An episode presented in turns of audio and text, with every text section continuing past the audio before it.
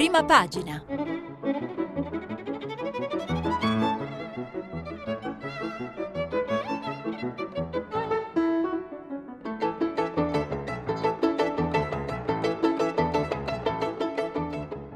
Questa settimana i giornali sono letti e commentati da Ettore Maria Colombo, giornalista di QN, quotidiano nazionale. Per intervenire telefonate al numero verde 800 050 333. Sms e WhatsApp anche vocali al numero 335 5634 296. Buongiorno a tutti, buongiorno a Ettore Maria Colombo, quotidiano nazionale, la rassegna stampa, prima pagina di Radio 3, un classicissimo, una bellissima rassegna che mi onoro di fare. Iniziamo con la politica per, dopo un'intera settimana dedicata alla crisi di governo. No, oggi vi stupisco, iniziamo con tutt'altro problema molto più serio, molto più grave. Tanto la crisi politica per carità ne parleremo, ma stiamo solo aspettando che 5 Stelle e PD si decidano o che invece Salvini Di Maio risaviscano e tornano insieme, poi glielo devono spiegare a Mattarella come hanno fatto, noi invece partiamo da un tema veramente drammatico che sta succedendo dall'altra parte del mondo, è l'Amazzonia, l'Amazzonia che brucia, mi permetto di segnalarvi l'apertura del mio giornale, il resto del Carlino, nella versione del resto del Carlino, quotidiano nazionale, ci sono anche giorno e nazione, terra bruciata, Amazzonia devastata dagli incendi dolosi. La, la UE contro Bolsonaro, la crisi ambientale al G7, ma l'Osservatore Romano, il giornale della Santa Sede, molto attento ovviamente ai temi degli esteri e di quello che succede nel mondo, ai temi ambientali a cui tiene moltissimo Papa Francesco, grida l'Amazzonia deve essere protetta, allarme del segretario generale delle Nazioni Unite e il Consiglio Episcopale Latinoamericano, quindi tutti i vescovi dell'America eh, del Sud, dicono salvare la, for- la foresta per salvare il mondo e questa, questa è la verità, questo bisogna fare, ha ragione eh, ha ragione l'osservatore romano, ma naturalmente eh, questa notizia è, è, su tutti, su tutti gli altri giornali, eh, ovviamente su Avvenire, il giornale dei vescovi eh, italiani, Amazzonia rogo infinito, infinito, Bolsonaro sotto accusa, ma anche grandi giornali gli dedicano eh, i giornali gene- cosiddetti generalisti eh, gli dedicano molto spazio, non si occupano solo, eh, solo di crisi di governo, il messaggero eh, alle, pagine, alle pagine 10 e 11 che adesso vi andiamo ad aprire eh, lega insieme due fatti perché si apre il vertice del G7 a Biarritz in Francia eh, e dice mh, mm, che si può pensare al vertice del G7 il messaggero a un patto della moda per tutelare l'ambiente, cioè i colossi del tessile de- devono decidere di ridurre del 30% le emissioni inquinanti entro il 2030, il 2030 insomma. Non solo le automobili procurano eh, gas di scarico, non solo la plastica inquina, ma anche la moda, il tessile, l'impegno a eliminare le discriminazioni contro le donne, a battersi per nuovi diritti, questo è eh, invece sono gli altri impegni che vuole prendere il G7 e poi appunto eh, Amazzonia il mondo si mobilita. Bolsonaro eh, irritato colonialisti ce l'ha con Macron che ha detto la foresta in fiamme è un ecocidio cioè un genocidio dell'ambiente. I leader della UE accusano il presidente brasiliano le minacce di Irlanda e Francia rompiamo le intese commerciali con il Sud America Scusate, eh, ho bevuto un goccio d'acqua, e, ma Bolsonaro... Mh, eh, insomma, dice addirittura che la colpa è delle ONG cattive che hanno appiccato loro il fuoco, insomma, eh, falli, follie. E di Macron dice eh, che ragiona da colonialista, ehm, eh, interviene, Macron appunto gli risponde, gli controribatte che ha mentito al G20, non rispetta gli impegni dell'ambiente, parla anche Leonardo Di Caprio, è terrificante che i polmoni del mondo brucino senza che i media ne stiano parlando, eh, beh, però Di Caprio va detto che insomma almeno alcuni mh, mm, giornali media invece ne parlano. Mh, mm, Comunque l'Amazzonia, eh, dove sono presenti anche gli indigeni che abbiamo, imparato a conoscere mh, tramite, tanti film eh, divisi in 400 tribù, sono circa un milione, la foresta amazzonica è enorme, eh, arriva praticamente dall'Oceano Atlantico quasi a lambire il, l'Oceano Pacifico, comprende non solo il Brasile al centro della foresta amazzonica c'è Manaus, ma comprende la Bolivia, il Perù, pezzi di Bolivia, di Perù, di Ecuador, di Venezuela, di Colombia e di Guyana, cioè Guyana olandese, inglese e francese, ex colonie sono um, uh, 7 eh, milioni di chilometri quadrati e, mm, e tutta l'area 5,5 milioni eh, la foresta in sé per sé, cioè 15 volte l'Italia. Produce il 20% dell'ossigeno del pianeta, appunto per questo si chiama il nostro polmone verde. La deforestazione nell'ultimo anno ha raggiunto 6.800 km quadrati, questo lo leggevamo già ieri, il WWF denuncia, sono tre campi di calcio al minuto che scompaiono, provate anche solo a pensarci. E il messaggero poi parla anche di, di come fare per cercare di, di ovviare gli inconvenienti alle, al dramma della deforestazione. E la stampa uh, pa- a, pagina, a pagina 11 Ehm, sempre sull'Amazzonia, irrompe appunto sul tavolo del G7 Macron Bolsonaro mente basta affari. Il francese sostiene che non mantiene gli impegni sul clima mi, al, eh, mi opporrò scusate, al patto UE Mercosur Mercosur sono i paesi dell'America Latina che sono legati da un patto commerciale una specie di UE eh, meglio, meglio, dire sarebbe dire una specie di, di, di, di CE che ha eh, tra commerciale e economica tra i paesi dell'America Latina, eh, ma Merkel non è d'accordo e frena contro questa posizione molto dura, secondo noi molto giusta di Macron contro Bolsonaro, la Merkel vuole mediare. Brasile intanto pensa di mandare l'esercito per aiutare a domare gli incendi e si sono svegliati adesso quelli di Brasile che vogliono mandare l'esercito, ci potevano pensare un attimo prima, eh, Repubblico, il, mo, il, mondo contro Bolsonaro è eh, diciamo il taglio alto della prima pagina, da Macron a Greta, fermare mh, il disastro. La grande foresta fuma per noi è l'amaca, l'editoriale di Michele Serra, anche Repubblica gli dedica molto spazio non solo nella prima pagina ma anche in ben due pagine interne, la foresta brucia, leader del mondo attaccano il Brasile, eh, proteste nel mondo e minacce di ritorsioni economiche, la casa di tutti, ma Bolsonaro se la ride, sono Nerone, addirittura mh, si paragona a Nerone che fece bruciare Roma. Eh, in una tv brasiliana ironizza sulle pressioni internazionali, ora sono Nerone, insomma questo è proprio andato fuori di testa. E, eh, gli indigeni intervista un attivista indigena Rayana Cristina Maximo France, eh, Franca che dice siamo noi indigeni i suoi custodi cioè della foresta i grandi latifondisti la stanno distruggendo. Questo è un vecchio e annoso problema.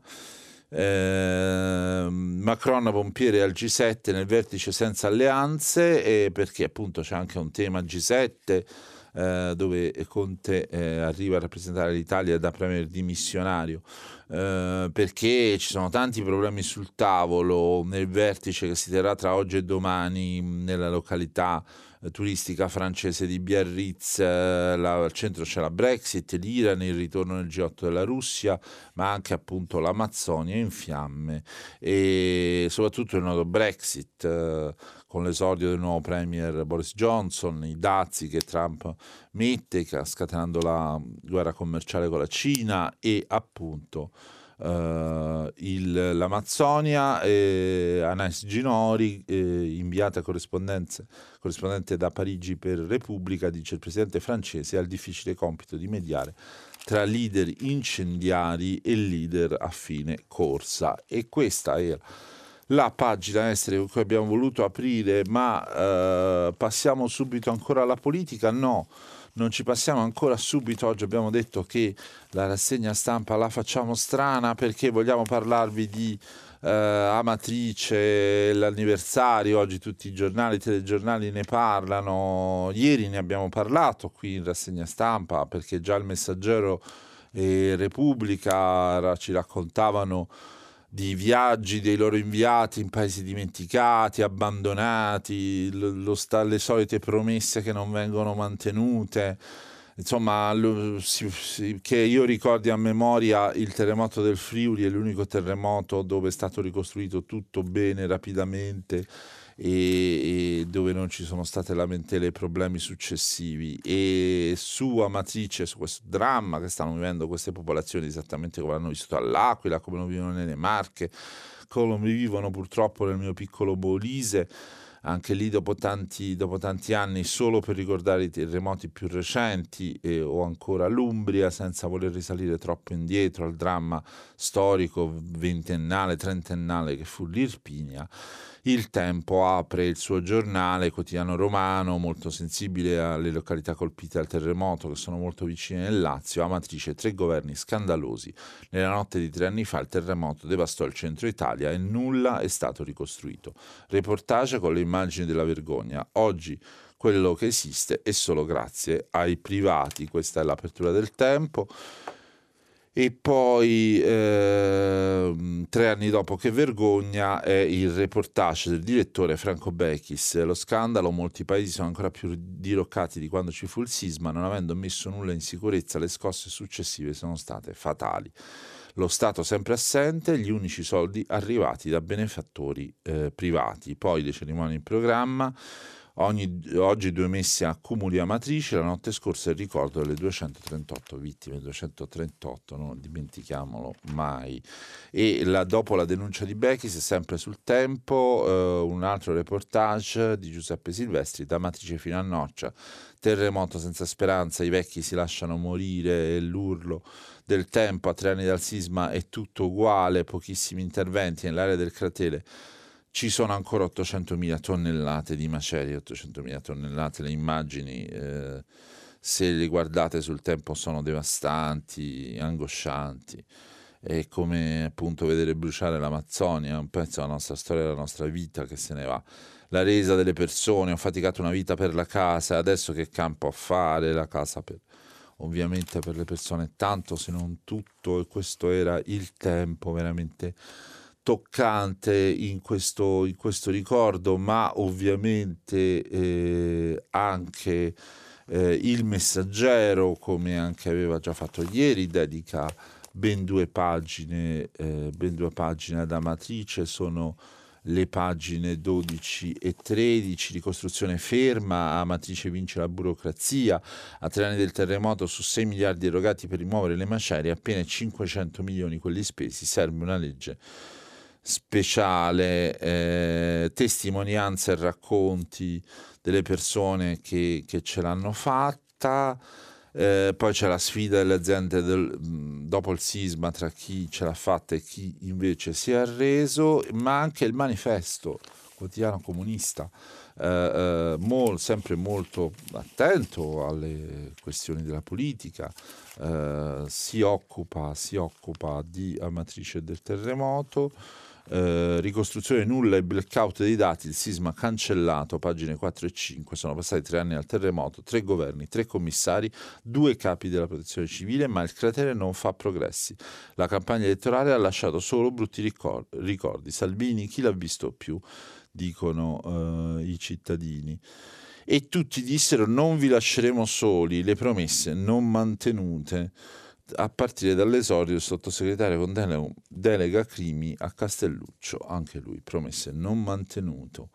Poi ovviamente il manifesto ha la sua parte sociale, ci dice quello che sta facendo, uh, stanno facendo l'ONG per aiutare i centri colpiti dal uh, terremoto e poi invece un inviato Mario De Vito ci dice che la comunità, di- la comunità cioè le, la comunità delle persone si è dissolta, resta un campo di battaglia eh, la via Salaria è tappezzata ai lavori in corso, ma di operai non se ne vedono molti.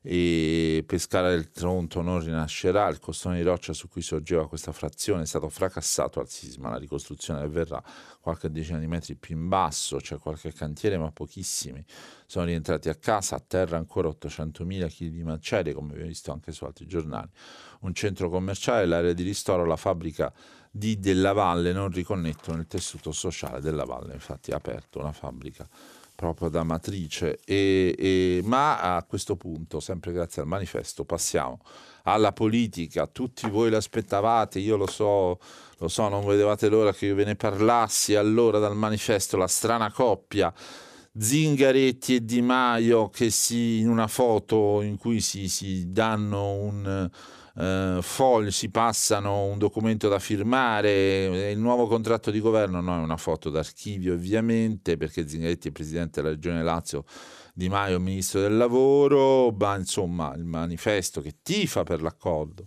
l'editoriale di Norma, Rangeri, oggi come altri giorni eh, dice che bisogna aver paura di Salvini Premier, insomma dice che bisogna fare l'accordo, eh, si racconta che c'è stato l'incontro tra le due delegazioni, Zingaretti prende l'aperitivo con Di Maio, in realtà pare sia stata una cena, adesso per il manifesto è stato un aperitivo, vedremo che però Di Maio pretende il Conte bis, no secco del segretario Dem serve discontinuità, al Nazareno sempre più fuoco amico e tra i pentastellati resistono i faldi Salvini. E infatti nelle pagine interne di Battista alza la posta, tutti ci cercano, il giro dei capigruppo eh, e, e, questo è il fronte interno dei 5 Stelle, sul fronte interno del PD Daniela Preziosi ci racconta Renzi attacca Gentiloni ma rischia l'auto sabotaggio sulla trattativa piomba l'audio rubato dell'ex leader il eh, lato dem del travolo traballa, insomma i problemi ce l'hanno in casa tutti e due, sia i 5 Stelle che il PD, abbiamo letto Daniela Preziosi, leggeremo eh, di molti eh, altri cronisti, ma, ma eh, adesso invece passiamo a giornali eh, orientati politicamente in un altro modo. Uh, guardiamo il fatto quotidiano. Di Maio resiste alle sirene. Conte Premier o niente. Il fatto giornale molto vicino a 5 Stelle che ne coglie le sue sensibilità, sfumature, che eh, ne raccoglie anche voci interessanti originali e, e, insomma anche il fatto dice incontro Di Maio Zingaretti contro, eh, contro Premier chiede Di Maio Zingaretti risponde no lui no eh, e su questo si è incagliata la trattativa Grillo eleva il Premier perché tutto nasce dal fatto eh, che eh, Grillo ieri ha fatto un post sul blog per dire che anche Conte va definito l'elevato, queste cose un po' criptiche di Grillo ma che poi sono segnali politici in realtà. Il capo politico, cioè Di Maio, lo segue ma non esclude Chigi eh, cioè fondatori e dirigenti dei 5 Stelle, candidano l'ex avvocato del popolo a succedere a se stesso, ma dopo il niente del PD lo scenario può ancora cambiare. Oh, il, manif- il, fatto ci avverte anche che se salta tutto, Mattarella ha già stabilito la data ultima delle urne il 10 novembre. Per il ribaltone c'è tempo fino a fine mese, dice il fatto. Vabbè, sì, è ovvio che il 10 novembre e il 3 novembre c'è il ponte dei morti e del, della festa della vittoria, non si può votare, quindi basta calcolare i giorni dallo scioglimento delle Camere a fine agosto eh, fino alla data del voto e quindi non resta che il 10 novembre.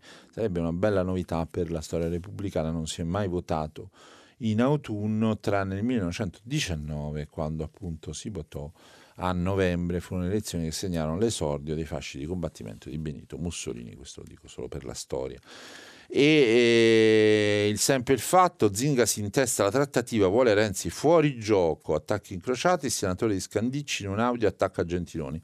Eh, attacchi attacca, eh, di solito non si fa nei titoli, non si ripetono mai le stesse parole, ce lo insegnano a scuola il giornalismo e vabbè. E, e vuole far saltare il banco, dice Renzi di Gentiloni. E poi però il fatto ci racconta anche che Paolo Becchi, ex ideologo dei 5 Stelle e poi uscito in polemica, starebbe cercando di far fare pace a eh, Salvini e Di Maio. Per adesso non riesce a far sentire direttamente i telefoni dei due, ma, eh, i, te- ma i telefoni dei pontieri dei due partiti restano sempre accesi. Salvini dice che le vie del signore della Lega sono infinite, sono disposto a tutto pur di non far tornare al governo Renzi e la Boschi. E invece Di Battista, che una volta odiava, detestava Salvini, gliene diceva peste e corna, tutti i colori, voleva rompere l'alleanza di governo, adesso invece vuole rifare il patto con Salvini, non si capisce bene, dice ho visto nuova apertura della Lega e mi sembra una buona cosa, abbiamo un potere contrattuale immenso, dobbiamo sfruttarlo, quindi Di Battista la mette sui grandi ideali. E invece intervista di Luca De Carolis che segue per il fatto molto bene 5 Stelle e a Roberta Lombardi, oggi consigliere del Lazio, ex capogruppo dei 5 Stelle della Camera, quello dello streaming con Bersani. I nomi di primo piano dei due schieramenti restino fuori, sarebbero divisivi. L'accordo con il PD va trovato. Di Maio non sieda nel governo. Governare con la Lega non ci ha permesso di essere noi stessi. Loro sono un partito conservatore, noi siamo progressisti. Insomma, eh, la mette la Lombardi che sulla serie facciamolo questo benedetto accordo. Ovviamente anche il fatto guida il Toto Premier, il candidato di Greta, la donna, l'esiliato, i vari nomi eh, che girano, eh, i vari nomi che girano. Passiamo a giornali mh, di centrodestra, cerchiamo di andare un po' veloci, di area centrodestra, sospetti e liti, ma l'inciuccio 5 Stelle PD c'è, il ballo dei qua qua qua. Dice libero uh, Grillo attacca Renzi che accusa Gentiloni Di Maio sfotte la sinistra che dice di non fidarsi del movimento. Zingaretti cambia versione ogni giorno poi tutti in coro ostacoli superabili eh, insomma eh, libero la tocca sempre piano riballo dei qua qua qua vedi accuse ma nessuno vuole rompere eh, ne scrive Fausto Carioti, un trafilettino simpatico su più Europa sono quattro gatti ma riescono anche a dividersi, Tabacci contro della vedova, Tabacci vuole il governo con i 5 Stelle invece de- della vedova buona andare a votare. Eh, Renato Farina mh, mm, tratteggia Di Battista che sogna il posto di Gigino per risorgere. Il guerrigliero torna a farsi sentire, non chiude la porta al carroccio neanche alla sinistra. Sa che comunque vada, per lui sarà un successo. Se nasce un esecutivo qualsiasi, è pronto a prendersi un ministero. Se si va alle urne, verrà eletto. Io dubito che eh, Di Battista si accontenti di un ministero, lui vuole fare il capo del movimento, guidarlo nelle prossime elezioni, questa è la mia opinione, diversa da quella di Farina, nulla di grave. Uh, poi questo era, era, libero, il giornale nasce il non governo, primo incontro Zingaretti Di Maio, PD e 5 Stelle fingono di lavorare al programma ma sono in, insieme solo per liberarsi di Salvini e evitare le urne. E Mattarella non si fida e questa è l'opinione del giornale. Augusto Minzolini dice che è stato fatto il patto per il proporzionale, cioè per una legge proporzionale, su questo non dubitiamo che distrugge, eh, il cui obiettivo sarebbe distruggere il salvinismo, in effetti la Lega ci perderebbe da una legge elettorale tutta proporzionale. E il taglio dei parlamentari, secondo Minzolini, è una scusa per cambiare la legge elettorale, ma fra il leghista e il PD ne resterà solo uno, questo è il vaticinio di Minzolini. Eh, eh, poi il giornale, perché ieri Repubblica aveva scritto il governo Mazinga, cioè da Di Maio a Zingaretti, noto eh, protagonista di una serie di cartoon giapponesi dei primi anni eh, 70 trasmesse in Italia all'inizio degli anni 80 eh, che poi creò anche fumetti, giocattoli, merchandising. Ma eravamo in epoca pre-manga e me lo ricordo molto bene sia Mazinga che Goldrake erano straordinari, stupendi. E insomma al giornale non, non piace che, che si sporchi l'immagine di mm, Mazinga e quindi dice meglio chiamarlo governo zingaraio, eh, che è molto più brutto francamente di Mazinga. E, e poi più o meno i temi sono, sono, sempre, sono sempre, quelli. Eh, Massimiliano Scafi eh, quindi nella lista del giornale Mattarella non si fida ancora, la situazione resta incerta, il Presidente della Repubblica attende gli effetti del suo ultimatum a 5 Stelle e PD. Il piano B, governo di garanzia, cioè per portarci alle elezioni. Commenti laconici dopo le consultazioni, quelli che arrivano dal Quirinale ci stanno provando. Le delegazioni dei partiti per il nuovo secondo giro di consultazioni saranno ricevute tra martedì e mercoledì. Paolo Guzzanti, tra storia e memoria, comizi, zuffe trasversali, messaggi cifrati, le consultazioni più sgangherate della storia. L'idea del capo dello Stato è comprensibile, mai un simile spettacolo al Quirinale. Beh, anche questo non è vero, ci sono state consultazioni molto più eh, eh, così, diciamo, colorite e, e anche, un anche, un po', ridicole, eh, per, ma vabbè, è eh, inutile adesso metterla sul puntiglio del richiamo storico. La verità, il governo non c'è, ma litigano già. La vera crisi è dentro i due partiti che inciuciano. Di Battista alza il prezzo e si scontra con Fico Grillo, rilancia Conte e completa il caos e questa è appunto la verità. Grillo butta Conte tra le ruote dell'intesa, i democratici diffidano dell'ex capo, eh, cioè di Renzi, cerca il casus belli per rompere, questo è Luca Telese che ci racconta il nuovo soggetto politico renziano sarebbe pronto a prendere vita, ma per staccarsi dal partito c'è bisogno di un incidente grave. A questo servono le continue provocazioni di Matteo. Martino Cervo scrive, secondo noi giustamente non si può far partire un governo parlando solo di tagli ai parlamentari. Eh, tutto per partorire mezzo accordo sulla potatura dei deputati e senatori non è un buon viatico per un esecutivo che pretende di nascere per mettere in sicurezza l'Italia. In effetti, come dargli torto. Eh, in ciucio giallo-rosso il Totonomi, a capo del Papocchio, il re delle poltrone, è il eh, ritratto sempre cattivo che Mario Giordano fa per la verità di Enrico Giovannini, premier in pectore della coalizione PD 5 Stelle. E poi alla scuola di politica di Renzi spunta il gesuita fan della Cartabia, cioè vicepresidente della Corte Costituzionale, di cui si parla come premier di un governo tecnico, anche di un governo politico, e Francesco Occhetta, eh, politologo eh, di punta di civiltà cattolica e gesuita, che è andato a, a, trovare, eh, a parlare alla scuola di politica di Renzi. Salvini invece per la verità non rinuncia al sogno di rifare la coalizione giallo-blu con l'amico Di Maio, eh, ma il triplo forno irrita Mattarella e Berlusconi riapre la caccia ai responsabili, sempre secondo, sempre secondo la verità. Uh, ma uh, cerchiamo di andare oltre, torniamo al messaggero, torniamo al messaggero di cui abbiamo parlato eh, per, per, Amatrice e tante pagine dedicate alla crisi di governo, cena tra Di Maio e Zingaretti, sì, è stata una cena, lo sapevo anch'io, eh, non un aperitivo. Eh, Conte bis propone Di Maio, no, discontinuità gli risponde Zingaretti, i due si vedono a casa di Spadafora, dopo una giornata di veleni sospetti, vertice alla Camera tra le delegazioni 5 Stelle e PD, c'è l'accordo sul taglio dei parlamentari ma eh, ci racconta di Dato Pirone, sempre molto attento a questioni appunto istituzionali. Per la sforbiciata degli onorevoli serve una nuova legge elettorale, ora si lavora sul proporzionale. Con la riforma ci sarà un eletto eh, ogni 150.000 italiani per Montecitorio, al Senato fino a uno ogni 800.000, ciò vuol dire che i collegi diventano enormi, i collegi elettorali sia alla Camera che al Senato, quindi se resta il Rosatellum che ha il la distorsione maggioritaria, eh, partiti piccoli ma anche partiti fino al 10% fanno fatica enorme a entrare in Parlamento. Se metti invece un proporzionale, eh, diciamo attenui un po' l'effetto dell'allargamento a dismisura dei collegi. Sono cose tecniche, ma eh, cambiano il volto di un'elezione, quindi di un Parlamento e quindi di, possib- di un governo, eh, quindi vanno tenute in debito, in debito conto. Luigi avverte il leader eh, Dem, c'è anche un altro governo, uh, questo è un retroscena di Simone Canettieri e Alberto Gentili, uh, Di Maio da 24 ore a Zingaretti per la risposta, se non nasce questo governo ho un'alternativa, se accetti Gentilone a Bruxelles, il capo Dem, le danze sono aperte, torna l'ipotesi, elezioni, insomma.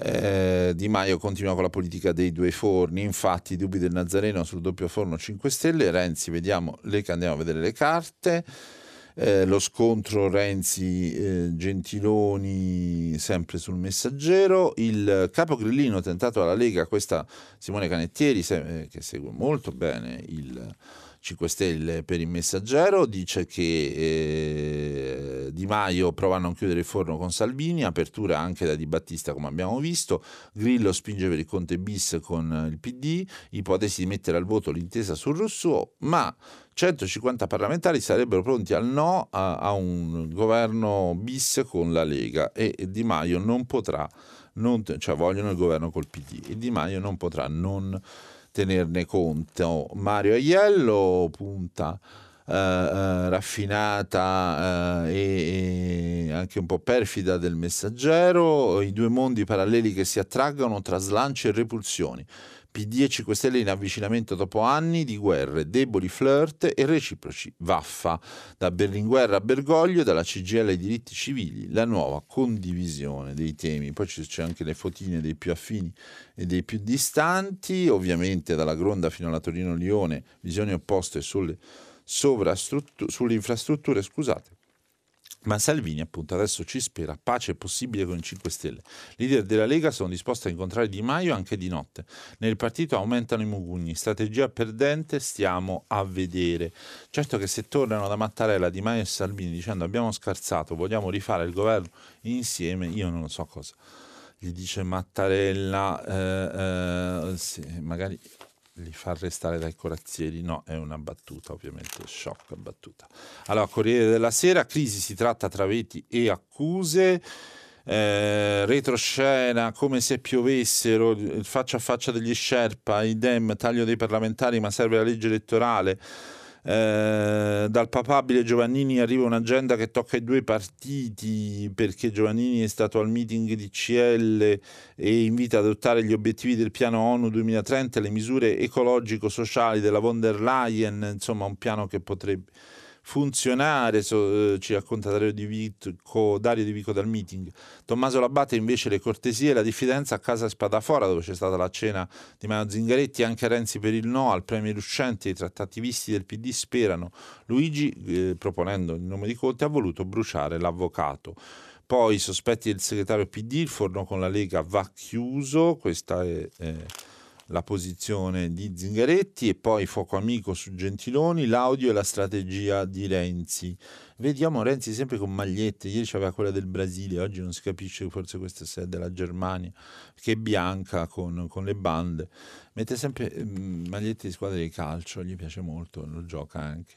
E, e, e poi 5 Stelle, Grillo detta la linea di Battista punta sulla Lega, come abbiamo visto eh, e i due fronti nei 5 Stelle contro l'accordo sale la protesta sul web, tensione nel movimento, i militanti tempestano il blog e non ne vogliono sapere di fare l'accordo col PD, bisognerà pure tenerne conto e poi appunto Salvini, Marco Cremonesi Salvini, ci racconta di Salvini che apre sui 10 punti di, eh, dei 5 Stelle e pensa addirittura a Di Maio Premier. Eh, l'idea di un'offerta esplicita per Palazzo Chigi. Giorgetti sono pronto, invece se Giorgetti dice sempre contrario rispetto al suo leader ormai, sono pronto ad andare all'opposizione. Tra l'altro Giorgetti dice una cosa molto bella e molto valida, ma che male c'è andare all'opposizione? È la democrazia bellezza, si fa così, succede così. La stampa, governo 5 Stelle PD, l'ostacolo è Conte, ma la stampa ha anche un'altra notizia. Grillo pensa a un nuovo movimento, è l'editoriale retroscena di Andrea Malaguti, la strategia del fondatore, eh, un'aggregazione progressista contemporanea che incardina il senso eh, di, di, sé eh, su una doppia rivoluzione digitale e ambientale. Dovrebbe essere una fusione di Movimento 5 Stelle e Partito Democratico. Questo eh, la fase 2 che chiuderebbe l'accordo di Maio-Zingaretti, questo è quello a cui pensa eh, Grillo, cioè il progresso contro il Medioevo, fine dei due partiti, fine della politica dei microterritori, benvenuti nel nuovo mondo. Eh, e questo appunto è l'idea, l'ideona di Grillo, forse per contrapporsi alla Lega, questa fusione PD 5 Stelle, anche se un po' futuribile. E invece Carlo Bertini, retroscena, sulla stampa, pagina 2, il matrimonio si fa in due, Zingaretti teme l'inganno e eh, giustamente allarme al Nazareno, ci stanno tenendo in freezer, non sono lineari, il capo grillino non torna con la destra, ma il segretario non si fida. Mm. Conte Premier oppure salta tutto, Di Maio pronto a trattare con Salvini invece retroscena di Lario Lombardo, quindi eh, secondo la stampa insiste Di Maio eh, sul Conte bis. Ovviamente Renzi contro Gentiloni, PD spaccato, sai che notizia, Zingaretti, Matteo vuole logorarmi, mm, Salvini appunto, anche per la stampa ora ci crede, non sto bluffando, voglio convincere il movimento, Centinaio siamo pronti a tornare al voto per fare un nuovo contratto e poi appunto l'editoriale di Malaguti e poi l'attesa 5 anni del dialogo PD 5 Stelle, il fattore paura ora li costringe appunto a parlarsi e un, Flavia Perina, un'analisi interessante sulle donne escluse dai riti di palazzo, non è una crisi per donne, serviamo solo dai bersagli. Uh, anche Lega e 5 Stelle che si professano alfieri della gente comune le tengono ai margini, mentre invece la lezione europea ci dice tutt'altro, von der Leyen, Merkel, Lagarde, Kaputova, eh, che sarà presidente della Slovacchia, tutte donne ai posti di comando, invece in Italia no. La Repubblica, uh, ultimatum per rompere il titolo di apertura, anche la Repubblica tante pagine sulla crisi, ma Mazinga, eh, Repubblica insiste con l'idea che gli è venuta, che è pure carina secondo me, vertice dei leader, dei leader scontro sul Conte bis, i timori del Quirinale per lo stallo che mina il governo solido come lo chiama uh, lo, si augura che nasca Mattarella. Di Maio, Conte o niente, ma un'altra carta, il ritorno da Salvini, anche Repubblica in linea con quello che poi leggiamo. Zingaretti, su altri giornali, Zingaretti, il PD non fa il sostituto della Lega, quindi no alla politica dei due forni. Salvini ci spera ancora, tutto può ancora succedere.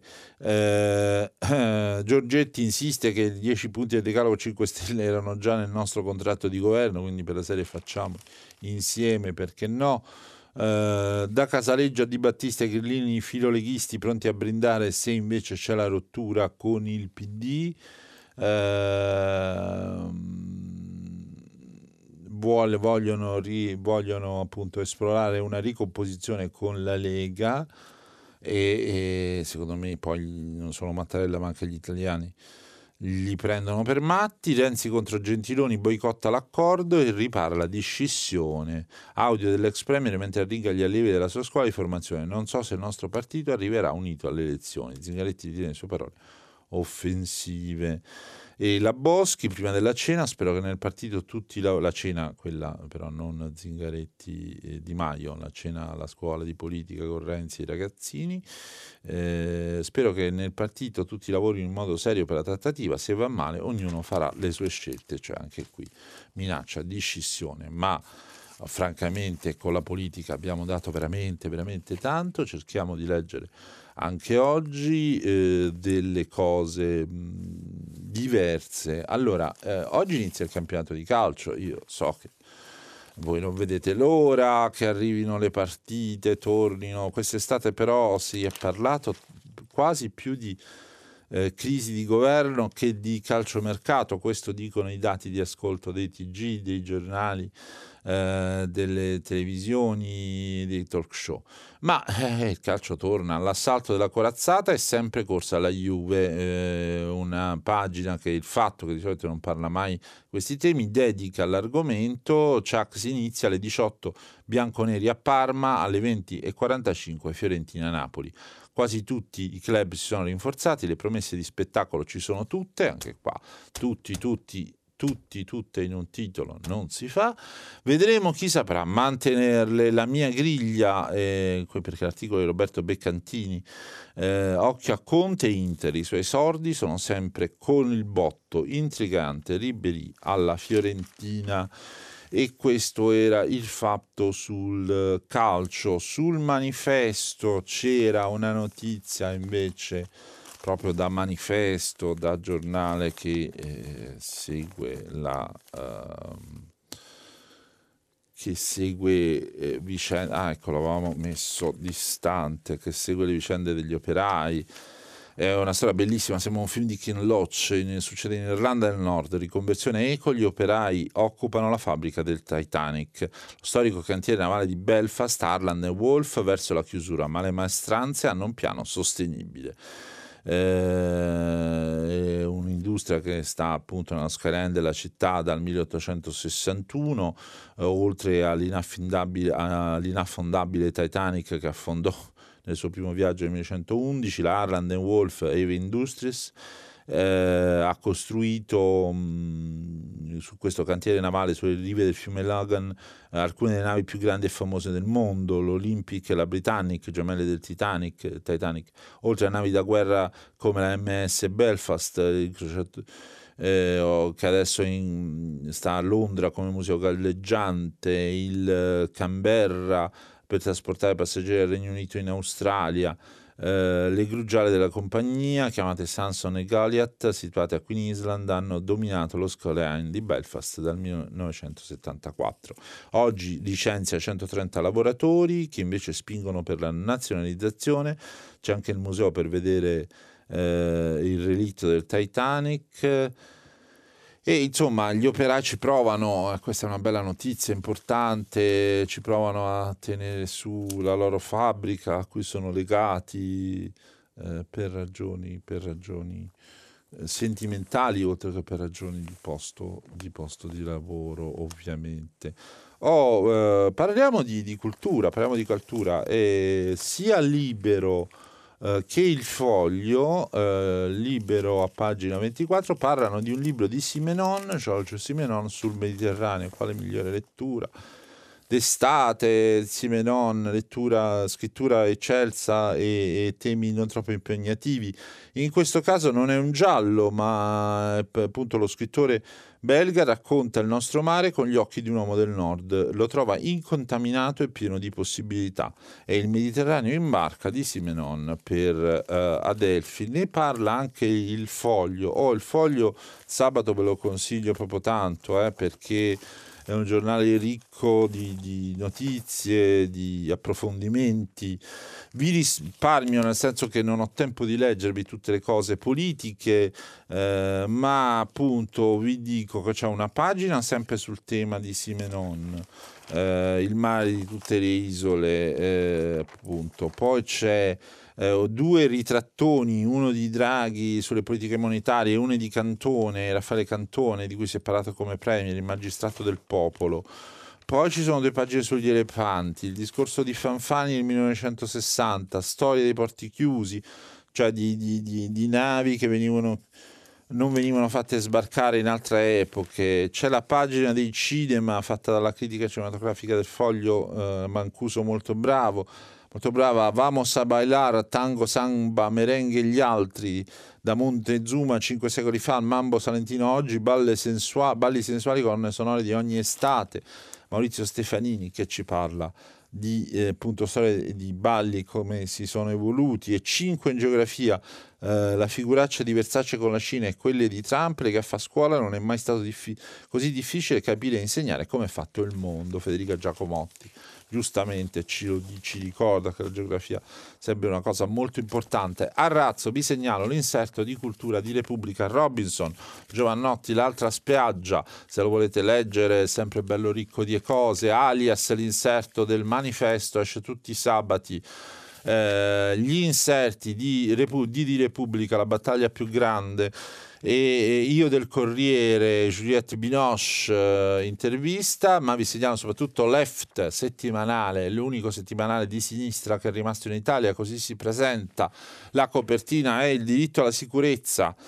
Oltre 14 mesi di bugie sulle pelle di migranti, delle donne, dei bambini, dei poveri, dei lavoratori dei disoccupati, dei pensionati e dei terremotati terremotati ingannati dalle false promesse.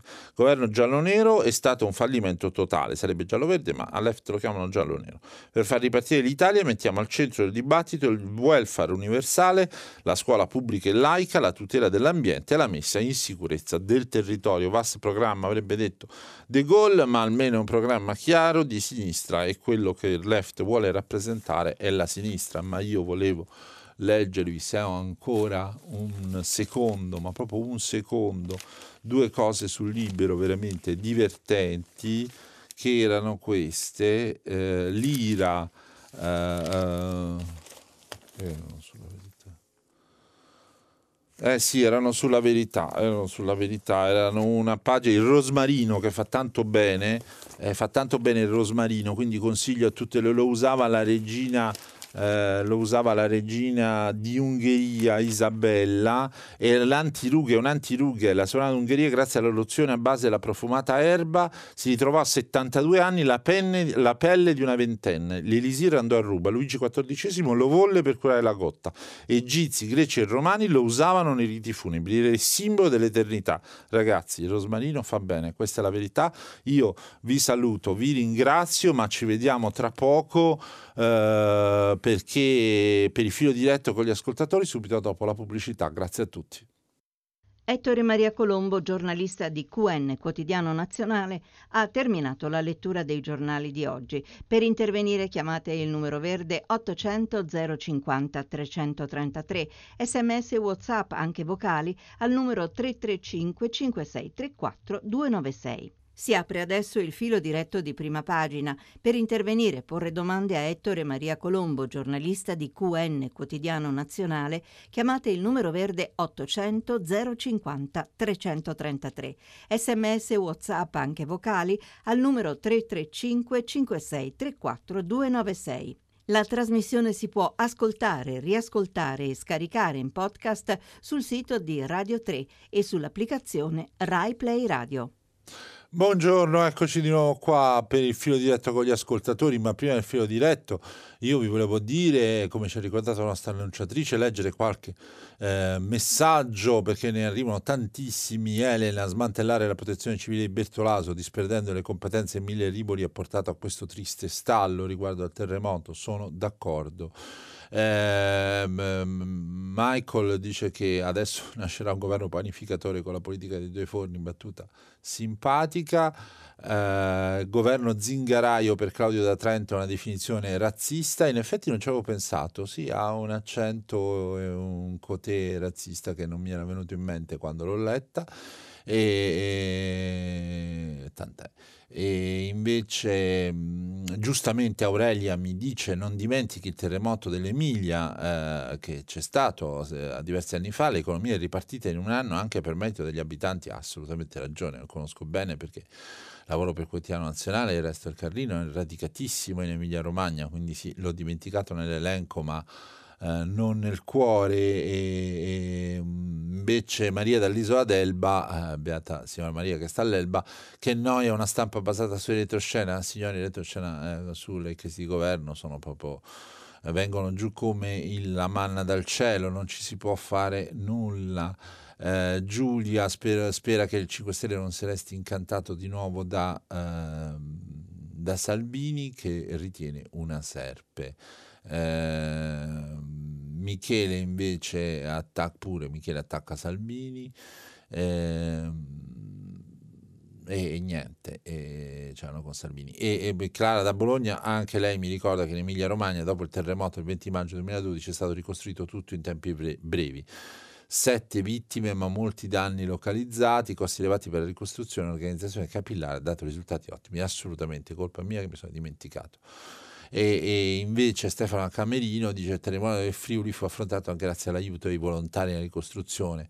Adesso in Centro Italia questo impedito è ostacolato, no, i volontari ci sono stati lo stesso, i problemi sono stati eh, altri. E adesso io direi che passiamo alle telefonate, sentiamo la prima, pronto? Pronto? Sì. Eh, buongiorno. Sì, buongiorno. Eh, mi chiamo Vittorio e chiamo da Bologna. Buongiorno. Senta, io volevo cambiare un po' argomento rispetto a profluvio di notizie politiche italiane, sì. perché in questo momento da diversi giorni è in corso un gigantesco assalto incendiario all'Amazzonia. Sì, ne abbiamo parlato in rassegna stampa, ci ho eh, aperto. Sì, infatti ehm, finalmente appunto eh, se ne occupa anche la stampa nazionale e l'altro giorno praticamente la città di San Paolo è stata oscurata in pieno giorno dal fumo proveniente da migliaia di chilometri di distanza perché ci sono qualcosa come 72 o 73 mila eh, focolai di incendio simultaneamente accesi. Eh, dallo spazio si vede benissimo sia la nube di fumo che eh, i focolai di incendio che sono veramente impressionanti, è come se un intero esercito di folli si fosse messo a dar fuoco a, a questa eh, gigantesca foresta pluviale che tra l'altro è grande più dell'Europa.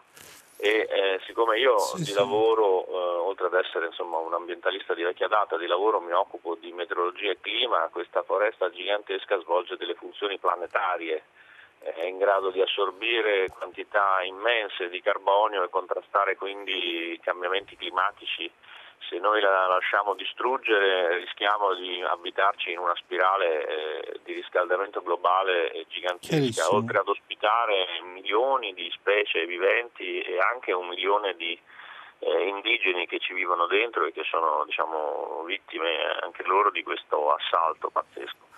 Eh, quello che volevo eh, dirle è che eh, leggevo su BBC che sono in corso alcune reazioni eh, a livello eh, politico in Europa su questa questione e che eh, attualmente il Consiglio europeo, cioè l'organismo dell'Unione Europea che ruota ogni sei mesi, è in mano alla Finlandia e la Finlandia, un ministro finlandese, credo quello delle finanze, ha cominciato a proporre che venga introdotto un qualche limite o, o, addirittura uno stop alle importazioni di carni in Europa dal Brasile. Sì, sì, anche questo l'abbiamo una misura, sì, una sì. misura di possibile Guardi, le, io capisco sì, sì, di, questa, di, questa, situazione. Inoltre Macron ha anche proposto sì. di sospendere l'attuazione del trattato Mercosur. Sì, sì, guardi, la ringrazio. Lei ha, ha riportato, lei è molto attento a questo tema, e, che è un tema importantissimo. Io la ringrazio per averci segnalato tutti questi temi, eh, cioè tutti questi fatti che abbiamo già detto, perché li abbiamo raccontati sia ieri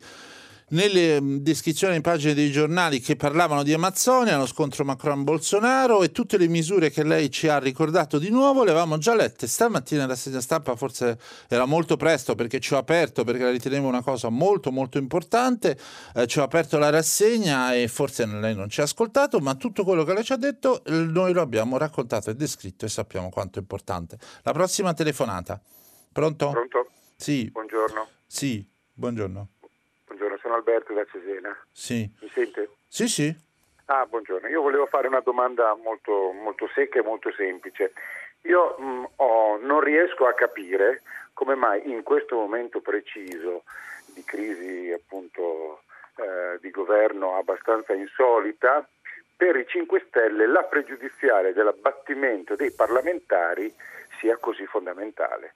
Nel senso che, ripeto, andrà nella prossima legislatura, ha bisogno di, un, di, una riforma costituzionale per cui avrà bisogno di molti passaggi, non è detto che passi perché non garantisce la rappresentanza e soprattutto non si sa se nella prossima legislatura, pensando anche a un tornaconto di partito, i 5 Stelle siano in grado di poter farlo valere in un'ipotetica eh, sistema elettorale proporzionale. Per cui essendo una pregiudiziale io non riesco a capirne eh, il significato, cioè potevo comprenderlo prima perché faceva parte di un iter di, eh, di, dei punti, cioè di, di percorso nella, nella, nell'alleanza con la Lega, per cui era un punto che aveva bisogno solo di una votazione, ma adesso che senso ha? Io eh, questo non, non, non riesco, cioè, essendo pregiudiziale, cioè, sì, sì, conto, eh, cioè, mi verrebbe da dire, non so, la TAV se non altro per rispetto delle popolazioni del, del Piemonte. Posso capire eh, altre cose, ma la pregiudiziale sull'abbattimento di che senso ha? Sì, cioè, e, e, questo lo ripeto perché io in questo momento non ho riferimenti, cioè io mi sento un uomo del passato, cioè non riesco a capire. Ah, signor Alberto, chiarissimo, adesso le rispondo, però telegrafico, sondaggio, eh, lei sarebbe favorevole a un governo PD 5 Stelle?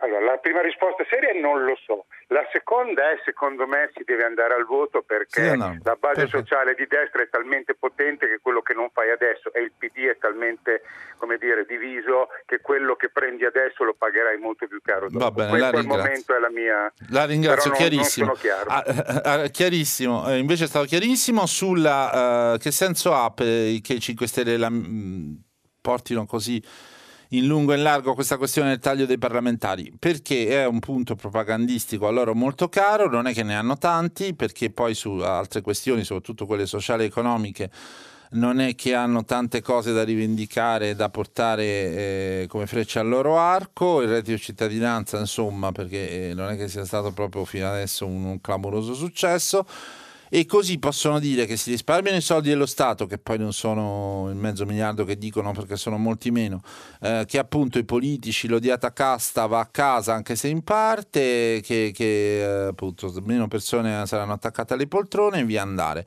E quindi è diventata una pregiudiziale. Eh, lei ha ragione, si fanno adesso eh, gli effetti di questa riforma si vedrebbero nella legislatura eh, seguente a quella attuale evidentemente e tra l'altro evidentemente e tra l'altro se ci fosse il voto anticipato quella seguente ancora perché il voto anticipato si farebbe su 945 cioè 630 più 321 e non sul numero tagliato e eh, bisogna fare una riforma eh, della legge elettorale e dei regolamenti parlamentari, come chiede il PD, sono richieste sensate a mio parere per il funzionamento delle istituzioni che altrimenti il taglio dei parlamentari sì che simpliciter non aiuta a uh, lavorare uh, al meglio. Vedremo se su questo ci sarà l'accordo o no. La prossima telefonata. Pronto? Sì, pronto, ecco, pronto, buongiorno. Sì, buongiorno. Sono Giovanni di Genova, ecco, sì. senta, sono in vacanza stresa a un convegno su Rosmini, grande personaggio Ah. finito ieri. Ho Sì. parlato con un cardinale importante di quelli che hanno eletto il Papa Benedetto XVI. Ci siamo trovati d'accordo sull'opzione del professor Prodi, che è difficile da praticare perché lo stesso professore ha detto ci vorrebbero dei congressi, un conclave, eccetera. Una coalizione Ursula von der Leyen per intendersi, Sì. PD, 5 Stelle e Forza Italia. Mi chiedo e le chiedo anche ai nostri connazionali, ma il presidente Berlusconi, grande imprenditore che vuole essere ricordato come un grande statista, cosa aspetta a scaricare Salvini e su intuizione del cardinale con il quale ho avuto il piacere di interloquire anche la Meloni.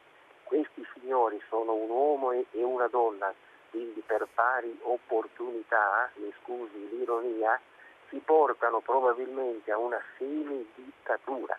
La, a- la, diciamo, ascolto volentieri e ringrazio per questa straordinaria trasmissione che ci permette sempre di dire cose importanti. Grazie, la, diciamo, attendo con, Sì, con eh, diciamo, Eh, eh, signor Giovanni, eh, lei qui ci sta dando una notizia eh, perché ha parlato con un cardinale importante del Vaticano che ha eletto Papa Francesco e che no, sono Papa Benedetto, Papa Benedetto. Ah, Papa Benedetto.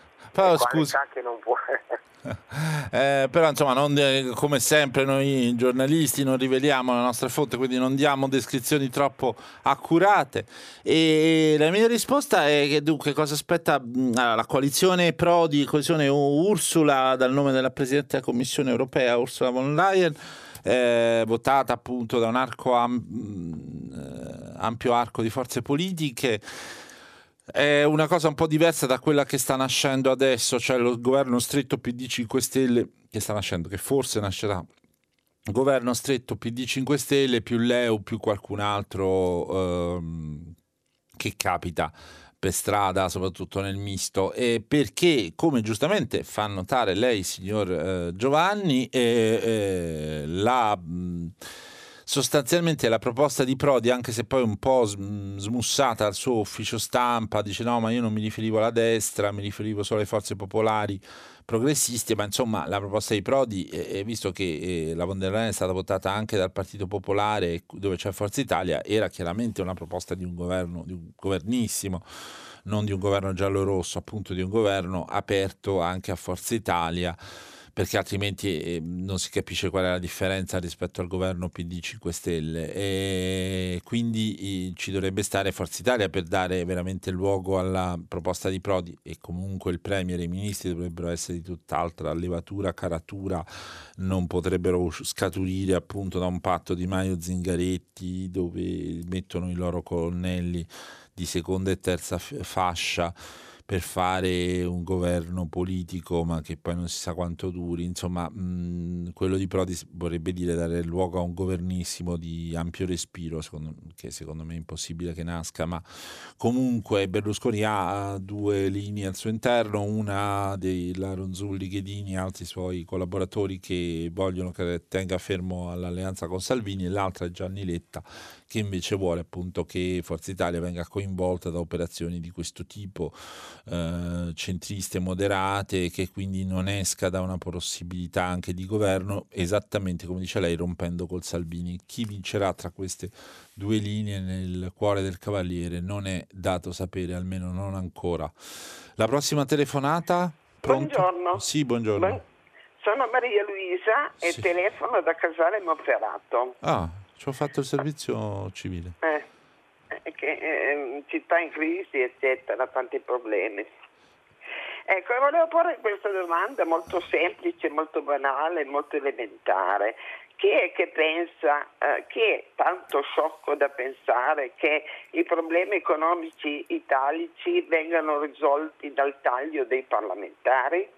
Punto di domanda. Punto secondo, anche abbastanza eh, pertinente secondo me, i costi della politica sono dati, i costi del consenso sono dati dalle spese che facciamo per eh, mantenere le poltrone, eccetera, e il numero sterminato di onorevoli, oppure i costi molto più seri sono altri, cioè le leggi che vengono fatte per eh, avere appunto il consenso. Uh, sì, sì, sì, sì, no, no, chiarissimo, signora Maria, Luisa. E allora um, le rispondo subito e molto volentieri, la ringrazio per essere stata così sintetica. Allora, sono totalmente d'accordo con lei eh, sulla prima parte della sua domanda. Eh, la, la, il taglio del numero di parlamentari è una goccia nel mare dei dei problemi economici che ha questo paese, dal deficit pubblico al rapporto deficit-PIL, alla ripresa che non c'è, all'occupazione che, che aumenta, a tutti i problemi economici macro, strutturali e, e, e non strutturali, macroeconomici e microeconomici che ha l'Italia. Una goccia nel mare, sono, adesso non mi ricordo esattamente, dovrebbero essere circa 300 milioni di presunto risparmio eh, per tagliare una parte dei deputati e di senatori. È una pura mossa propagandistica, tra l'altro crea enormi problemi sia per i regolamenti, il funzionamento delle Camere che com- vanno in tilt paradossalmente, ma è così, con meno deputati e meno senatori vanno in tilt perché sono tarati sul numero attuale. E poi appunto bisogna assolutamente fare uh, una riforma della legge elettorale perché sennò uh, con l'attuale Rosatellum la rappresentanza viene di fatto eh, uccisa e, e, e, poi restano le funzioni identiche, cioè Camera e Senato continuano a fare la navetta anche con meno deputati e meno senatori, quindi ogni legge viene rimpallata tra le due Camere, si perde un sacco di tempo inutilmente, questo invece era uno dei pregi della eh, riforma Renzi. Mi sembra di averle risposto, cara signora Maria Luisa, prossima telefonata, pronto?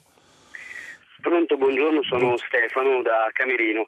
Eh, volevo fare un appunto per quanto riguarda il messaggio che ho mandato poco fa sulla questione dei volontari nel, nel, nel, terremoto. Il terremoto del centro Italia non funziona non perché gli imprenditori non siano abbastanza imprenditoriali come in Emilia, ma perché gli imprenditori non arrivano eh, gli aiuti di delocalizzazione. Non funziona perché gli uffici della ricostruzione sono pieni di regole e con pochissimi eh, personale. Non ho capito, non funziona l'apporto dei volontari, cioè rispetto no, ad altri attimo, casi? Eh, ci arrivo, ci arrivo. Eh, no, no, no, non capisco, è proprio una cosa che non so. Eh. Eh, adesso, adesso, ci arrivo. Mm. Non, non, funziona perché eh, l'ufficio di costruzione ha tantissime regole e pochissimi eh, addetti, ma non funziona anche perché tutti i comitati volontari del territorio non vengono ascoltati. I vol- comitati volontari al- entra- ai quali ci stanno anche dei sindaci delle istituzioni no? ehm, hanno fatto delle proposte e non vengono ascoltate. Una delle, eh, una delle, proposte che è stata fatta, ad esempio, è quella dell'autoricostruzione familiare che impiegherebbe i volontari non solo nella fase emergenziale, come lei ha detto, giustamente nella fase emergenziale i volontari sono stati utilizzati. Nell'autoricostruzione familiare i volontari potrebbero essere utilizzati anche nella fase della ricostruzione, ma questa mm. proposta è ostacolata, non c'è la possibilità di farlo, invece potrebbe essere un grande aiuto sia dal punto di vista certo. materiale ma anche soprattutto Ovvio. dal punto di vista sociale certo. della, ehm, assolutamente. Della ma mi scusi, ma in altre parti d'Italia invece funziona di- diversamente? Cioè funziona che... L'autoricostruzione familiare è possibile farla in tutta Italia eh, legalmente con tutta quanta la, la, trafila burocratica che prevede ogni ufficio tecnico senza nessun problema. Mm. All'interno del decreto cioè, del terremoto 189 non è eh. prevista. Eh, eh, ho capito. Beh, la ringrazio, ci ha spiegato delle cose che almeno io personalmente non sapevo. La ringrazio molto, signor Stefano Camerino, per questa precisazione molto utile nel ricordare momenti così drammatici come quelli del terremoto. Abbiamo un'altra telefonata? Pronto? Eh, buongiorno, buongiorno. Fran- Franco Rabelluno. Sì, buongiorno. Buongiorno. Niente, una brevissima riflessione. Eh, l'attuale situazione di crisi eh, sarebbe una grande occasione per i partiti, eh, perché? Per poter esprimere i loro programmi, ma soprattutto i contenuti. Invece ritengo che eh, tutti noi assistiamo a che cosa? Solo a delle proclamazioni di, di, di slogan che contengono tutto e il contrario di tutto. Faccio un esempio concreto eh, in quanto sono un architetto e un amministratore e opero ovviamente nel governo del territorio. Non c'è una parola sulle politiche per il rilancio delle città, per gli investimenti eh, nei territori, eh, che sono fondamentali perché eh, per il rilancio dell'economia eh, gli investimenti in città e in territori nella loro rigenerazione e riqualificazione sono un volano proprio per il rilancio dell'economia. Ma faccio anche un esempio più concreto ancora, il piano delle periferie. Il piano delle periferie, che è stato attuato nel nostro paese, avviato nel 2016, doveva proprio puntare su questo. Ma eh, a differenza degli altri paesi europei dove questi tipi di piani sono ordinari, nel nostro paese è un piano straordinario. Eh, erano allocati delle risorse che appunto c'erano, fanno da volano per ulteriori risorse eh, private, ma essendo un esempio sporadico questo non avviene. Ma un'altra cosa importante, negli altri paesi, eh, come dicevamo, è annuale, nel nostro paese eh, i tempi per attuarlo dovrebbero essere eh, veloci, ma faccio un esempio e qui chiudo. L'organismo di controllo mh, mm, dell'attuazione di questo piano da parte delle città, eh, delle città metropolitane, dovrebbe dare indirizzi, dovrebbe risolvere problemi. Beh, dal 4 di marzo dello scorso anno, da quando cioè si sono tenute le elezioni, non si è più eh, insediato, non ha più eh, espresso un parere. Eh, quindi tre anni, tre anni, sono passati tre anni, dovremmo avere risposte sempre celeri, sempre veloci, proprio per essere al pezzo e quindi certo. essere competitivi. Mi dia, mi dia una, una, risposta, però anche questa celere telegrafica per essere al pezzo. Eh, ci vuole il governo PD 5 Stelle o meglio andare a votare? Telefonico. Sì, mi è divertente. Da, a, dico, solo con quelli che parlano di crisi di governo. Però. Potrei rispondere solo dopo delle risposte chiare da parte di questi due partiti. Sui programmi, ho, ho, capito, ho, capito, Per adesso, per adesso, si astiene, va bene, la contiamo astenuto. Signor, Fra- signor Franco, lei ha esposto dei problemi molto interessanti, molto importanti eh, che meriterebbero grande attenzione, eh, appunto rilancio delle città, governo dei territori, piano per le periferie. E si figuri di queste cose i partiti già durante la campagna elettorale si riempiono la bocca, ma insomma poi ne parlano un po' a stento, si figuri adesso che c'è la crisi di governo, siamo molto più bassi come livello, ai noi. E, e la prossima telefonata, pronto, eccoci. Buongiorno, sono Giuseppe, chiamo dalla provincia di Roma. Buongiorno. una domanda rapidissima. Sì. I, I, senatori a vita nel entrata di riforma eh, sì. eh, che fine farebbero? Perché è chiaro che, è mm. chiaro che eh, eh, adesso non so neanche quanti, quanti ne sono rimasti. Eh, e che fine farebbero? Perché evidentemente abbassando il numero dei senatori, i senatori a vita eh, avrebbero un'importanza enormemente maggiore eh, per, per, le maggioranze. La ringrazio. Grazie a lei. Allora, eh, adesso il, il, che fine fanno glielo dico subito, cioè restano esattamente quelli che sono, non vengono toccati, ovviamente non è possibile toccarli da una riforma che taglia il numero dei parlamentari. Eh, ha rag- lei ha ragione, avrebbero un'importanza eh, maggiore con meno parlamentari. Tra l'altro nessuno dice mai che un'importanza, un peso molto maggiore per l'elezione del Presidente della Repubblica lo avrebbero i delegati delle regioni, che sono 58 per la precisione, e che eh, ovviamente con un numero di parlamentari che diventa eh, 600 eh, alla 400 scusate, alla Camera da 630 e 200 al Senato quindi eh, da 321, eh, quindi mh, 600 in tutto, eh, 58 su 600 ovviamente pesa di più che 58 su 945, eh, quindi i delegati alle regioni e il loro peso, peso politico eh, avrebbero, mh, avrebbero molta più eh, forza e conterebbero molto di più per imporre un loro nome, tra l'altro a oggi sono quasi tutte di centrodestra. Eh, allora, i senatori a vita attuali, adesso stavo cercando di scrivermeli, sono Napolitano in quanto ex presidente della Repubblica, eh, Monti eh, che sta, fu fatto senatore a vita da Napolitano perché non era neanche parlamentare per poi dargli l'incarico di governo, eh, Segre Rubia e me ne manca sempre uno che adesso non me lo ricordo, dovrebbero essere, dovrebbero essere 5 o 6, e glielo controllo appena posso.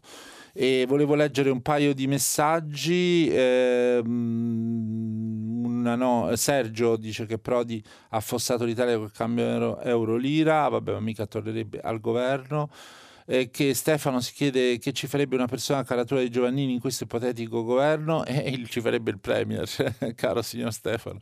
E, ehm, allora, Chiara, sempre sul terremoto, eh, va detto che in Emilia Romagna l'economia si basa sulle fabbriche, nel centro Italia l'economia si basa sul turismo e qui sono crollate tutte le bellezze artistiche oltre alla struttura alberghiere. Cara, eh, cara Chiara, hai ragione.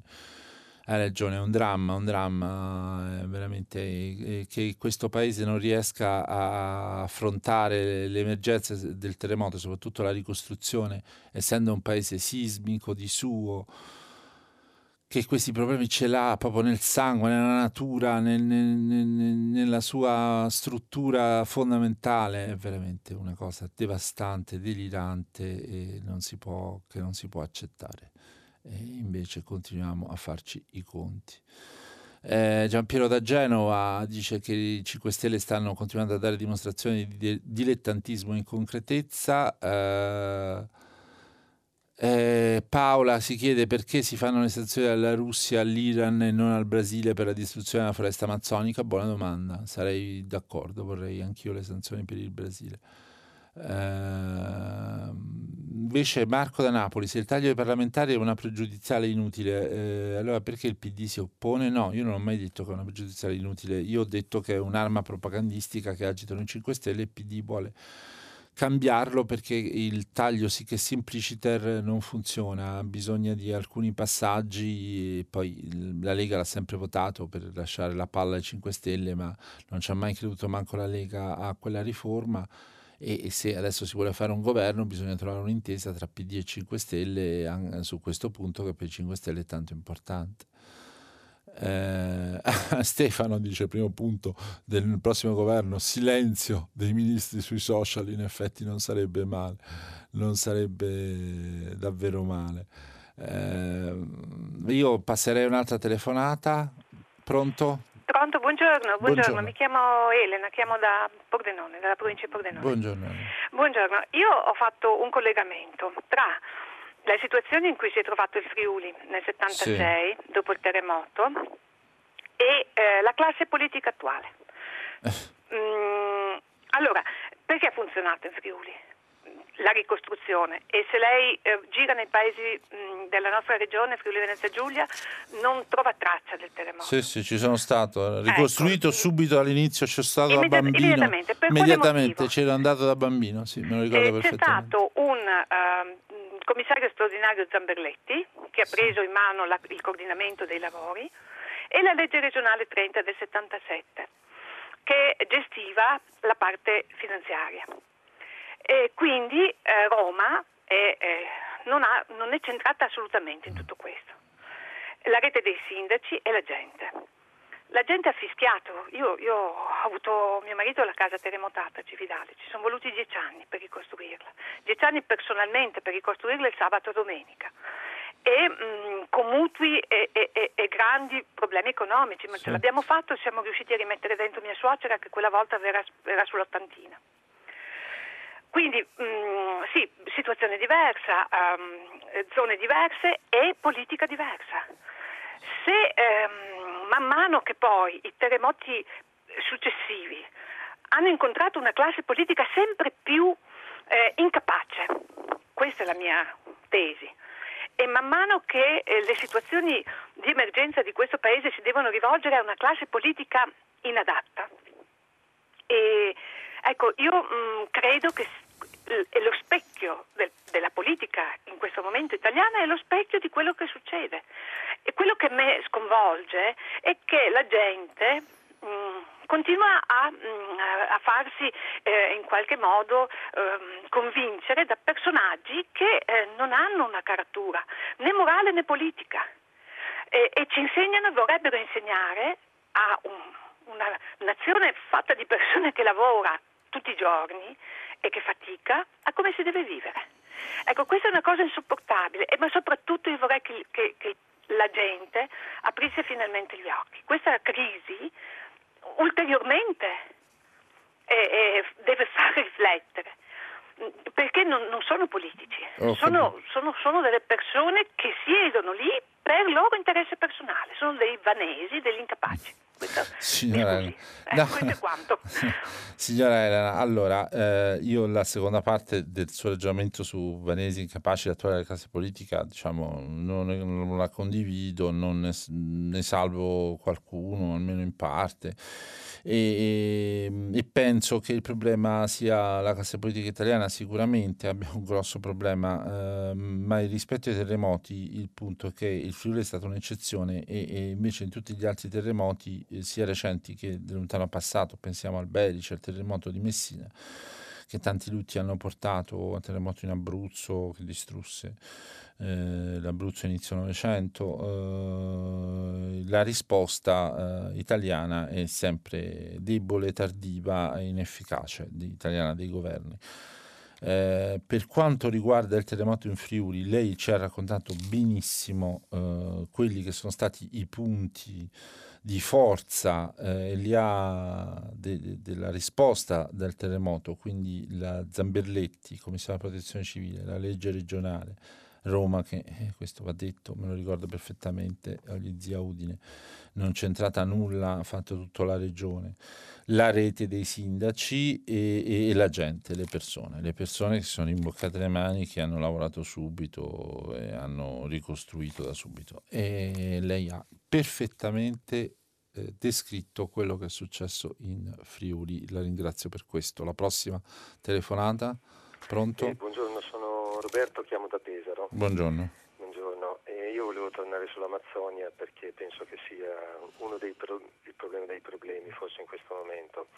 E, e, e cogliere su un aspetto particolare di questa tematica che è il rapporto tra il nostro ex ministro dell'interno Salvini e mh, che è il personaggio politico italiano che anche dai sondaggi è, è di gran lunga il personaggio diciamo, ancora più in voga e il presidente Bolsonaro. E quando venne eletto eh, Salvini si complimentò con Bolsonaro con vari tweet che si trovano in rete e in uno di questi fece un presagio tragico, dice anche in Brasile si cambia, sinistra sconfitta e aria nuova, forse quella che gli abitanti di San Paolo hanno assaggiato qualche giorno fa. E allora io mi chiedo, eh, visto che eh, Bolsonaro è un politico che oltre ad avere questo sull'ambiente è per la tortura, a favore della dittatura militare, contro la eguaglianza sessuale, contro gli omosessuali, eccetera, e se è il caso di eh, continuare a fare accordi economici, culturali e commerciali sempre più solidi tra Italia e Brasile, dichiarazione di Salvini il 20 aprile 2019 e mi chiedo cosa pensano, cosa passa per la testa di quel 38% di italiani che continua a sostenere eh, Salvini e la Lega eh, sì. l'ideologia padroni a casa nostra ha una limitatezza enorme perché la nostra casa non è né la Lombardia né l'Italia del Brasile ma è la terra in questo momento e forse non dobbiamo più essere padroni ma cercare un'alleanza con quello che Chiaro. è umanità e natura. Mi scusi eh, signor Roberto che siamo un po' in qua. conclusione, la ringrazio, ho capito benissimo il suo... Mh, eh, pensiero, eh, il rapporto tra Bolsonaro e Salvini sì, c'è assolutamente, eh, di stima, amicizia e leale collaborazione reciproca. Eh, a me Bolsonaro non piace proprio per niente come genere di presidente, di uomo e di politico, però non gli possiamo imputare, cioè io non lo so, ecco, eh, diciamo che non, non credo che gli si possa imputare l'attuale mm, incendio drammatico che sta subendo l'Amazzonia, cioè sicuramente lo sta sottovalutando, sicuramente ci sta speculando politicamente sopra, sicuramente individua colpe e responsabilità sbagliate, sicuramente non farà mai nulla per combattere i fazzenderos e i grandi latifondisti che mm, probabilmente sono alle origini di tutto questo, come è sempre successo anche altre volte che l'abbia applicato lui, fu, francamente ho qualche dubbio, però mh, una domanda a cui non sarebbe, saprei rispondere sarebbe molto grave. Bolsonaro ci ha ridato all'Italia Cesare Battisti, Salvini era tutto contento per questo, però appunto le politiche di Bolsonaro sono quelle che sono. Uh, la Sonia da Padova ci dice uh, ma se andiamo a votare le, le, i risultati sono gli stessi dell'ultima volta che facciamo? è buona domanda. Uh, Fiammetta Napoli, addirittura da Napoli ricorda Paolo Rumiz, in Friuli si conserva il ricordo del buon governo austriaco, vabbè, però certo c'erano gli austriaci, però non è questo secondo me il problema. Uh, la polemica sulla ricostruzione post-terremoto è razzistica, che si dice razzista, peraltro pre-fase Salvini nazionale, dice Luca, non abbiamo capito questo messaggio. E, e Claudio mi chiede perché è possi- posta- è, non è possibile un Conti bis, invece è stato possibile un Renzi bis. Eh, no, no, le cose non non stanno, Renzi ha fatto un governo solo, è sempre possibile se il presidente eh, viene reincaricato, prende la fiducia e, e, e si può... E quindi l'ultima telefonata, pronto, eccoci. Sì, pronto, sono Cosimo da Napoli, mi sente? Sì, Cosimo, mi scusi, oh, a poco no, tempo, no, no, le chiedo perdono. Volevo dire solo questo, io non mi spiego come mai il PD eh, dopo le ultime elezioni del 2018 non vollero fare un accordo con il governo 5 Stelle e adesso invece si sono convinti. hanno fatto prima fare tutti i disastri, a Salvini l'hanno fatto crescere e ora si sono convinti. Mi spieghi il perché? Signor Cosimo, grazie per la sua ironia, la sua simpatia, eh, la sua rapidità. Mi spiace non averle potuto dare molto tempo.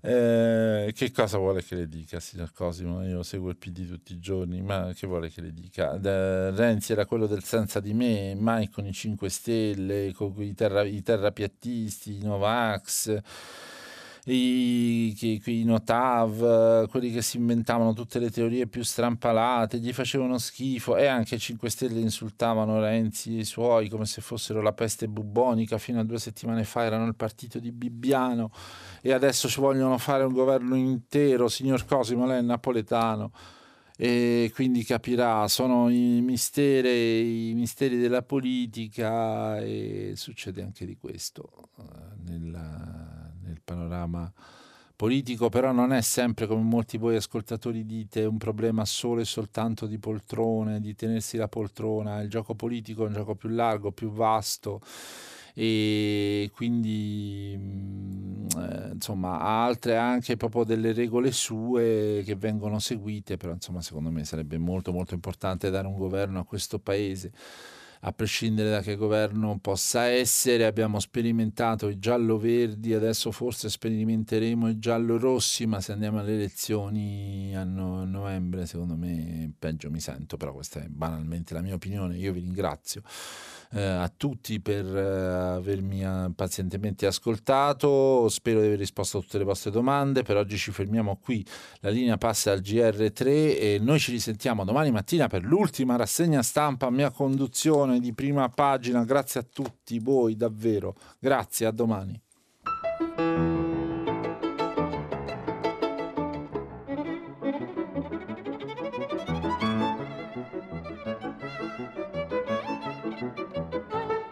Ettore Maria Colombo, giornalista di QN Quotidiano Nazionale, ha letto e commentato i giornali di oggi. Prima pagina è un programma a cura di Cristiana Castellotti. In redazione Maria Chiara Beranec, Natascia Cerqueti, Manuel De Lucia, Michela Mancini, Marco Pompi. Posta elettronica, prima pagina chiocciolarai.it. La trasmissione si può ascoltare, riascoltare e scaricare in podcast sul sito di Radio 3 e sull'applicazione Rai Play Radio.